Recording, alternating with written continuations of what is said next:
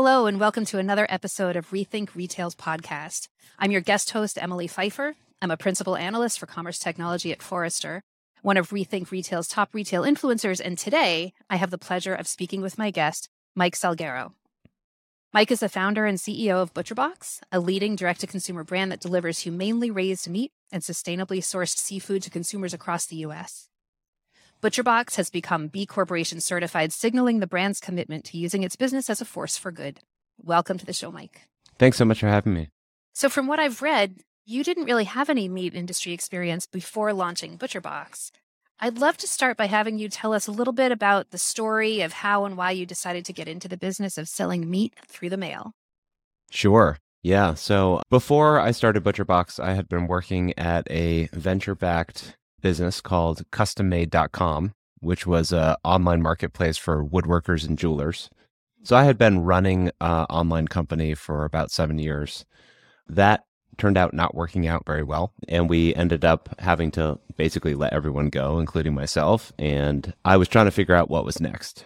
And during the time I was at Custom Made, my wife, who has a thyroid condition, uh, which is an autoimmune disease. She, we were following these elimination diets, and each of these elimination diets said eat grass-fed beef, and we couldn't find it. Um, I lived in downtown Boston at the time, and we'd go to our local store, and uh, there might be ground, like grass-fed ground beef, but that was it. And I just got really curious about like, huh, well, we know we're going to have to start eating differently, and uh, everything I've read suggests that grass-fed beef is um, better for the animal and the end consumer and the environment. And um, where where do you get this stuff? Um, and so I just got obsessed with how do you find grass-fed beef, and ended up um, finding a farmer and buying a half cow from a farmer, which ended up being too much meat. So I started selling it to my friends. And then one of my friends was like, "This would be so much better if it was delivered to my house." I was like, "Yeah, that would be better. And at the time, I was really looking to start a hobby. I was not really ready to go back into running a company, running a big company. And the idea with ButcherBox was we were going to start a company, we were going to raise no money. I was willing to put in $10,000 of my own money. And the thought was if we got a thousand subscribers, getting a box every month, and we made $20 on each subscriber, you've got a nice, like, cool little lifestyle business on your hands. And I thought that that was a fun endeavor. And so decided to start it and see if I could make it work. And yeah, I had no meat experience before this. I um, didn't really know how to put all the pieces together until I met somebody who had worked at Omaha Steaks who really opened up a bunch of doors for us. And uh, I I started with a lot of curiosity and a lot of naivete and um, that really worked because what we ended up doing was we we created a product and an offering that I, I don't think anyone in the meat world thought would sell. This idea that you could sell a subscription, this idea when we started, we just had this curated box. So we you essentially picked your protein. Do you want beef? Do you want beef and chicken? Do you want beef, chicken, and pork? And then we would send you whatever we wanted to with with recipes on how to cook it. And these concepts were like we we did it because we didn't want to hold inventory and we wanted to be really careful with how much cash we were putting out there. Um, and everyone who looked at this who was in the industry was like, this will never work. And it turned out it did work. Um, and so, in many ways, the way in which we started the company really fueled um, the approach we took, which really helped us to uh, to grow and to thrive. I feel like at some point in that story, you had some really good chest freezers in your garage or something. Did it go that uh, way? No, no. I well, we, we do have a very large freezer uh, at our house um, now because we're always, you know, one of the challenges of running the company is um, you're always asked to sample new products. So there's always like different different products to sample. My kids love it. It's like okay, we have some new meatballs to sample. Um, but uh, we we went third party everything right away. Um, so the idea was that this business was going to be a hobby, that I was going to be able to go pursue something else, or I was going to be able to like, you know, live in Argentina and just look at my numbers once a day. And so I built it with that in mind. And Sounds I didn't great. Yeah, sounds amazing. it's like the it's the dream. Um I, I I built it with that in mind. So everything was third party from the start. So we had a third party cutting facility that would cut the meat and then a third party fulfillment facility that would take the meat, put it in a box and ship it out to the customer. Um, and so, so we really were careful about not building up too much stuff that like I would have to do, um, because I, I, I really wanted this to be a hobby. So it did though evolve from your personal challenges, right? You you were struggling to find that grass-fed beef. So you launched in 2015 with just over $200,000 in pre-orders, right? That was kind of your plan was through a, a Kickstarter campaign. This has now grown to over half a billion dollars in revenue. Have you run into similar challenges in sourcing as when you started trying to find the grass-fed meats and and the quality uh, meat that you're looking for at this new scale? Yeah, for sure. Um, so first of all, uh, I I failed at the mission of creating a hobby business. That Mm. that's pretty clear. Um, I can't really yeah, yeah. I can't really sit back in Argentina and look at the numbers once a day. Um, and and and that's okay. I mean, so what was very clear very early on, like day one of the Kickstarter, was that we had struck a nerve that we were providing a product that lots and lots of other customers were looking for and needed, and that we were solving a problem. So, a little bit of uh, it, it really depends on. uh, So, we work in multiple species beef, chicken, pork, various types of seafood, bison, lamb. And in each of the species, we have to do an incredible amount of work to get to a level that we're comfortable with providing to our customer. I'll talk about beef because I think it's the it's it's the biggest mover within our mix, and also it's the most interesting and probably at, from from a meat perspective the most controversial these days. hmm So beef in this country, um, ninety-eight percent of the beef in this country is raised uh, is finished in a feedlot. What does that mean? It basically the last six months of its life, it's living in a confined feeding operation where it's fed grains and corn. Two percent are grass-fed, the type of thing that we work with. Now the reality is that every cow starts out exactly the same. Six months is cow calf, so cow and its mother, or calf and its mother year where the cow is just on grass, and then six months of feedlot finishing for most of them, and the other ones are just kept on grass. And so, as long as you you you have good projections and you know kind of what what to expect, and because we're a subscription business, we're pretty good at being able to predict what's going to happen. There's plenty of supply out there. It's just about making the commitments to people to say, hey, don't instead of sending it to the feedlot, which by the way when you send to the feedlot you're at the whim of whatever the corn market is doing at that given time. So these these farmers are incredibly exposed to the commodity prices that are like spiking. Right. so if the price of corn goes up feedlot can't pay as much because they're um they because that's the input that they're going to use. And so they drive the price down and all of a sudden the farmer uh, doesn't make any money on the cow that they raised for a year we are in the business of uh, contracting with those farmers and contracting with people early to say, hey, raise it this way, and we will be your buyer at the end. And so there's actually like a tremendous amount of supply out there. We we've had to build programs from scratch. Chicken, chicken and pigs are are more have to be built from scratch. But as long as we can keep our commitments, understand how much we're going to be uh, needing we've had a fairly easy time, with the exception of the uh, the few months of COVID where things went really bonkers. We've had For a fairly everyone. good time, yeah, for everybody. Mhm. Uh, it it the, the product is out there. It's really about getting people to change their practices, which Do you is feel like you're getting the industry to change its practices? Do you feel like that two percent, like, are you are you having an impact on how many? We hope so. Cows? Yeah. yeah. We um, so we have a mission to transform meat. Mhm. And in order to transform meat, you really need to play with the industry. You can't just transform meat by like working on the fringes. You have to like work with the companies, the large companies. And many of these companies are willing to change provided that they have a buyer. The challenge is they're like, well, I'm not going to do that because that's too expensive or too much infrastructure or nobody's actually going to buy that. And we come in and we say, hey, if you raise this chicken to the standard, we'll buy all of them. Or if you raise this pig to the standard, we'll buy all of them. It's a much and easier sell to the investors. Isn't it? It's much easier sell to those companies who are, um, yeah, like like wanting to make changes. They see that there's a customer. There's definitely a big rise in the conscientious customer. They see that the rise of conscientious customers is happening. They want to do something about it. And we kind of help them. We give them like a leg up. We give them their first customer to be able to, you know, provide yeah, a different quality than what they have currently. Yeah, it, it really comes through when you talk about how you source your products, um, that you care about the welfare of the animals, this transparency. I know that ButcherBox is certified as, as a B Corp. Um, at Forrester, you know, we talk about values based selling and how more consumers, especially younger ones, are looking for values like environmentally conscious business practices when they shop, that these things are getting more and more important to consumers.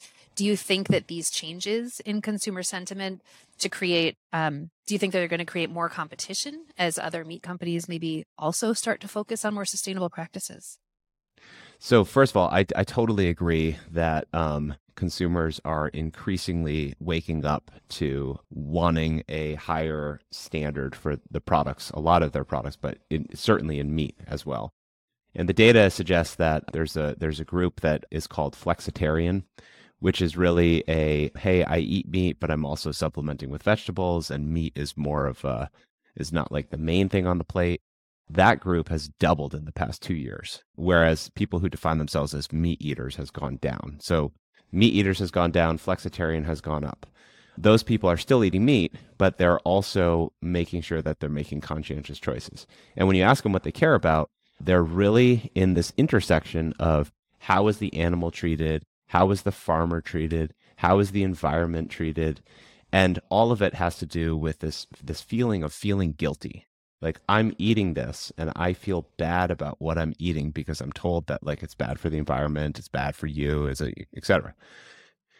Um, and that that wave is coming. That wave is already here. Um, and meat companies for sure need to wake up to that. And I think we are a good, you know, canary in the coal mine, saying, "Hey, there's a customer over here, a really big customer. Look how big of a company we grew in like in seven years. Um, you know, like these customers want something that you're not providing. You can't fake it anymore." Because what a lot of the companies do is they put a green leaf on there and hope for the best. They're not like actually making changes. Um, and so we say, you know, we you can't fake it anymore. Uh, and um, to answer your question on competition, um, so I started ButcherBox as a hobby. We never raised outside funding. Um, so we're we're fairly unique in terms of direct to consumer companies that haven't raised any anything outside. So we have no investors. Um, and I think that's allowed us to take a pretty unique perspective on, like, for example, competition.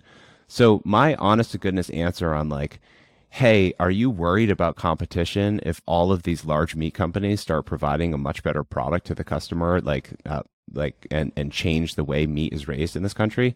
Hell no. I, I think that'd be great. Like, put me out of business. That'd be awesome. Because what that means is that a huge portion of the meat, it's no longer 98% this way and 2% that way. It's like, oh, it's 10%, 20%, 40%.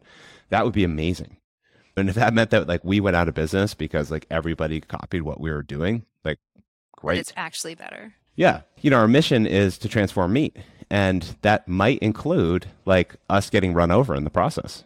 And that just might be part of like the journey that we're on here. Then you'd need a new hobby. That's right. I need a new hobby.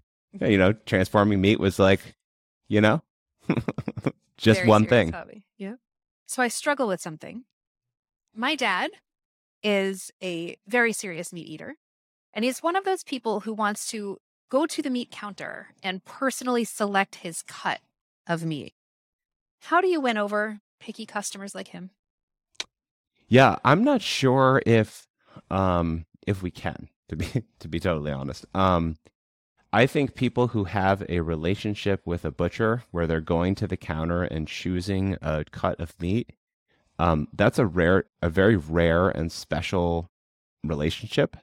That it, and that's f- fewer and farther between. Like there there are very few places like that left. Most of the meat that, that you're purchasing is no longer cut at a butcher shop. It's um, you know, prepackaged and sitting on the shelf. But if, if if your dad is going somewhere and buying something and that like he likes to pick it out, I think, you know, he should continue to do that.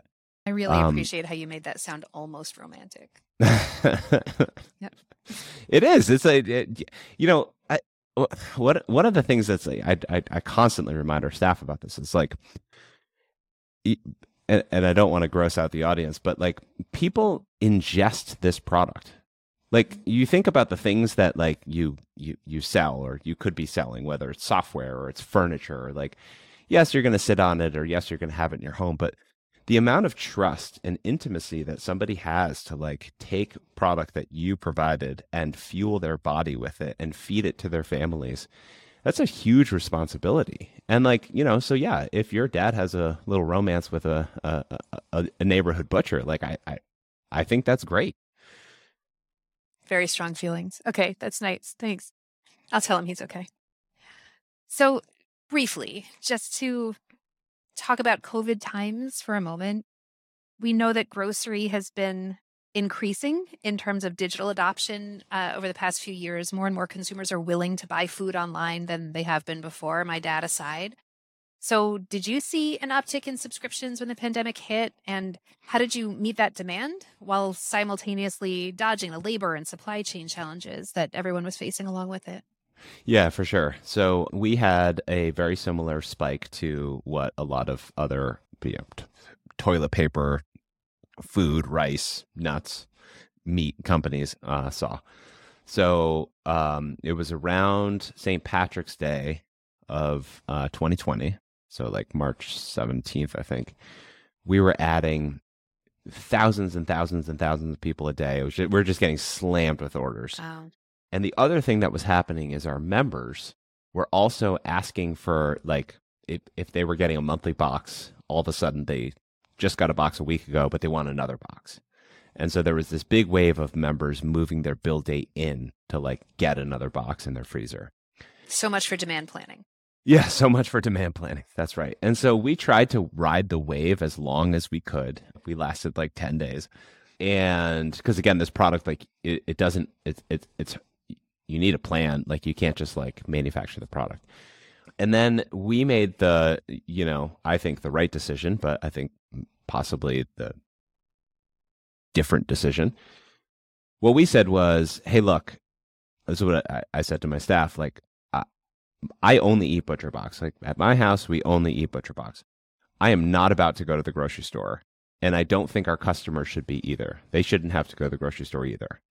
So what we're going to do is we're going to put up a wait list and not allow any more customers to sign up for a new box while we satisfy the current customers that we have. Because we have a core value of being member obsessed and we knew that our customers needed that box. Like they were fearful they didn't want to go to the store and getting that box was really important to our to our members.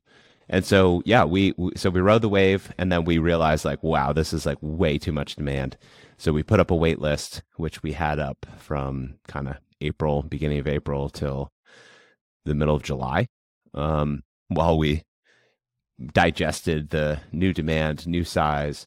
But we doubled the business that year. Uh, I think going into COVID, we were about 225 million, and after COVID, we were 450 million or 440 million. Wow. So we doubled the business. And the other thing that happened is uh, we doubled the business with like really no marketing spend. Because It we didn't to need you. to market. It just came to us, which was very different than kind of what, what we were used to. Incredible. So you talk a lot about sourcing the meat. That's that's the product you sell. I spend a lot of my time talking about logistics and uh, digital operations. So I, I just I have a question about the dry ice. Right, this is sort of the magic that keeps your products frozen until they arrive, but it's got its own complex logistics. You have to source it, For sure. store it, calculate the right amount in a package. How did you work through all of that? Yeah. So first, I I love that you uh, care a lot about the logistics side, and I think that's oftentimes a side that e- people who work in e-commerce or who start companies in e-commerce don't really pay attention to, and it's actually where all the money's made.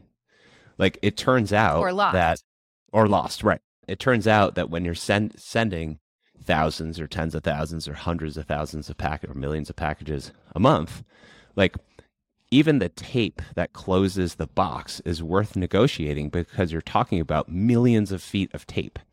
And so you really need to like focus on everything and negotiate everything and be just doggedly trying to drive up quality and drive down costs all the time. And I don't think people do that. Like they don't think about, hey, if we save a penny, like a truckload is $400 cheaper. And if we're running hundreds of those a week, like it's a huge number. Um, and so I, I believe that a lot of profit and success is gained by focusing on the operations. And I think oftentimes people are like, eh, yeah, no, it's fine. It's like, it's all set up. We make enough margin. And like, no, like, go for it. Um, to your question on dry ice, yes, dry ice is very complicated. Not sure if you know, we actually uh, started our own dry ice factory. So we have a dry ice factory in Oklahoma City. And we have a new dry ice factory launching in December. Uh, it was supposed to be open, but there was some part that we've been waiting for. Uh, Please launching tell me you have December. a really good time at Halloween. well, it's so far away. I mean, I you know, but yes, the dry ice factory you can you can definitely make some really good smoke. Um, so we're gonna have two dry ice factories, and so like, why is a meat company involved in dry ice? Well, to your point, so we ship frozen, and what that means is if we don't have dry ice, we can't ship the box. And what we saw in 2020 was um, there was a run on carbon dioxide, which is an input into um, into dry ice. So all of the beverage companies were buying up all the CO2, which made dry ice short. And then the vaccines were going to be shipped with, they had to be shipped at like negative 100 degrees or whatever. So they were using up all this dry ice. And so we were like, huh, maybe we should get into this dry ice game ourselves because if we don't have dry ice, we can't ship. And our and our customers can't get product that they're relying on us to provide. Um, and so, yes, there is. Uh, so we manufacture the dry ice out of Oklahoma City and run it to our distribution facilities. Sometimes we have to supplement with more dry ice. Um, dry ice burns at about five pounds. Five. It dissipates at five pounds per day in transit. And so, if you have a box and it's going to be in transit for two days, you're putting in 10 pounds of dry ice into that box. But then if it's and like the summer, for the weight, right? and paying for the weight. of, of Yep. shipping package. and then if it's the summer or if there's going to be a storm or if or you know yeah yeah so so you're basically on the fly real time calculating how many blocks of dry ice to put into the box based on the zip code. How likely is it to be on time? Because if it's not likely to be on time we should add another block in. And you're paying for more weight and dry ice also costs a bunch. So it's it's this it's this dance of how much dry ice you need. And it's uh yeah no it's fascinating. And i think uh w- we we're on track to do about 27 million pounds of dry ice or something like that. So it's it's it's a huge number.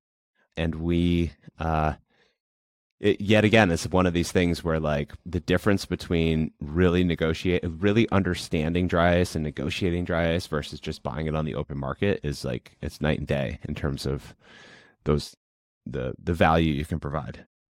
I have to say, I was always impressed that my box would come in. I when my box arrived, I would have just that little nugget left, and I was like, Yeah. somebody's timing this really well. Yeah, that's perfect. Right? If you have like a little chip left, that's Just perfect little because because if nothing's left, then you're like, well, this didn't get shipped with with any ice, and it's like, well, why do you think it's still cold? Like, how does mm-hmm. that work? But so the customer doesn't like it if there's nothing left. So a little bit left is the way to go.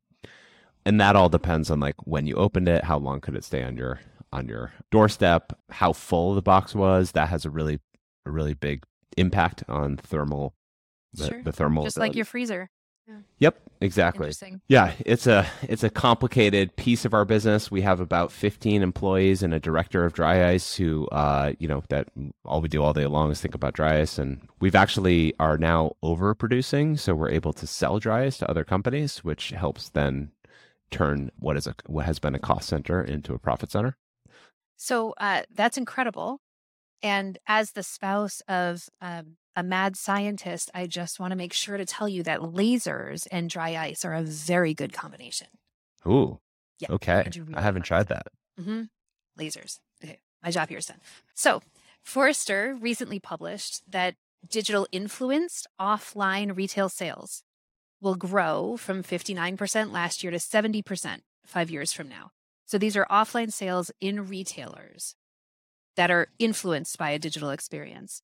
So, as we think about what's next for a digital native brand like ButcherBox, can we expect to see you following in the footsteps of some other digital natives and moving into physical retail locations?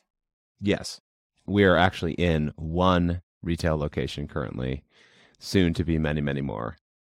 So we we won't be opening our own stores anytime soon. A lot of the other digitally native brands, whether it's Allbirds or Warby Parker or you name it, open their own stores. I currently don't see a lot of good strategy in that for us.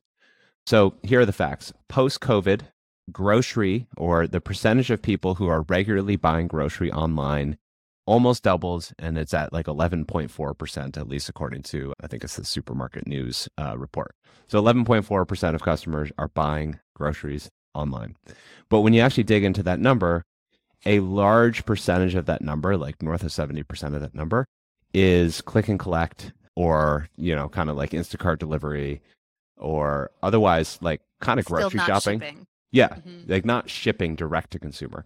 So if you look at the the percentage of customers who are willing to buy the product that we're providing, which is direct to consumer, shipped to your door, not from the grocery store, is actually pretty small. And as you get bigger and bigger, it's like we- we've kind of tapped out that addressable market. Now we think that addressable market is going to grow, but like there's a lot more customers who are going to the grocery store um, or who are going to like a specialty store to the you know the spe- the local specialty store Mhm. And so the the the next frontier for us is hey we have this great brand and we're spending all this money to like put our brand out in the world. And you know we put up a TV ad. So you put up a TV ad and if only 3 to 4% of people would be willing to buy online direct to consumer that means we could just make our marketing more effective by just opening up more channels. And so we've been in, in conversations with large retailers as well as really small specialty stores that want to provide a much better product and don't really have anywhere to go, turn to. We are looking at either taking over parts of his freezer. So, like, hey, you have a freezer, maybe there's some products that really aren't moving, like, we'll take over that. Or um, putting up our own freezer, like a, a fully branded butcher box freezer with, with product in it. And like I said, we're in one store. We should be in about 10 in the next couple of, well, really a couple of weeks, but let's say month or two. And then we, I, I- think there's a, there's a, there's a there there in ButcherBox being in retail. And we're really excited to push it forward over the next couple of years. It's great. So, with a minute or so left, this has been a fascinating conversation. Is there anything you think I should have asked you that's important for us to know? Well, one of the things that people sometimes ask is, um, why did we pursue B Corp certification? So, uh, B Corp certification is you have to go through a lengthy process of, uh, you know, documenting and answering questions about your practices, your business practices, et cetera. And really, for me, the thing that was the most attractive about being a B Corp certified company is that we got to change our legal documents. So, when you start a company, when you run a company, you have a fiduciary duty to your shareholders to always act in their best interest. To in to your your job is to improve or increase shareholder value. When you're B Corp certified, you actually get to change that. You you get to not only be worried about shareholder value, but you get to be worried about the impact you're having on the world. And for us, that's a really big deal. Like we think that a meat company that cares deeply about the impact that they're having on the environment, on the animals, on the farmers, on the workers in the supply chain, and are willing to take a lifetime to figure out like the right way to do this and change the industry and possibly put ourselves out of business. Like I, I think that's the type of meat company that we really need customers to get get behind and help us to really make a dent in a very entrenched, hard to change industry. Mike, thank you so much for joining me today. This was so interesting. Well, thanks for having me. Now I want a steak.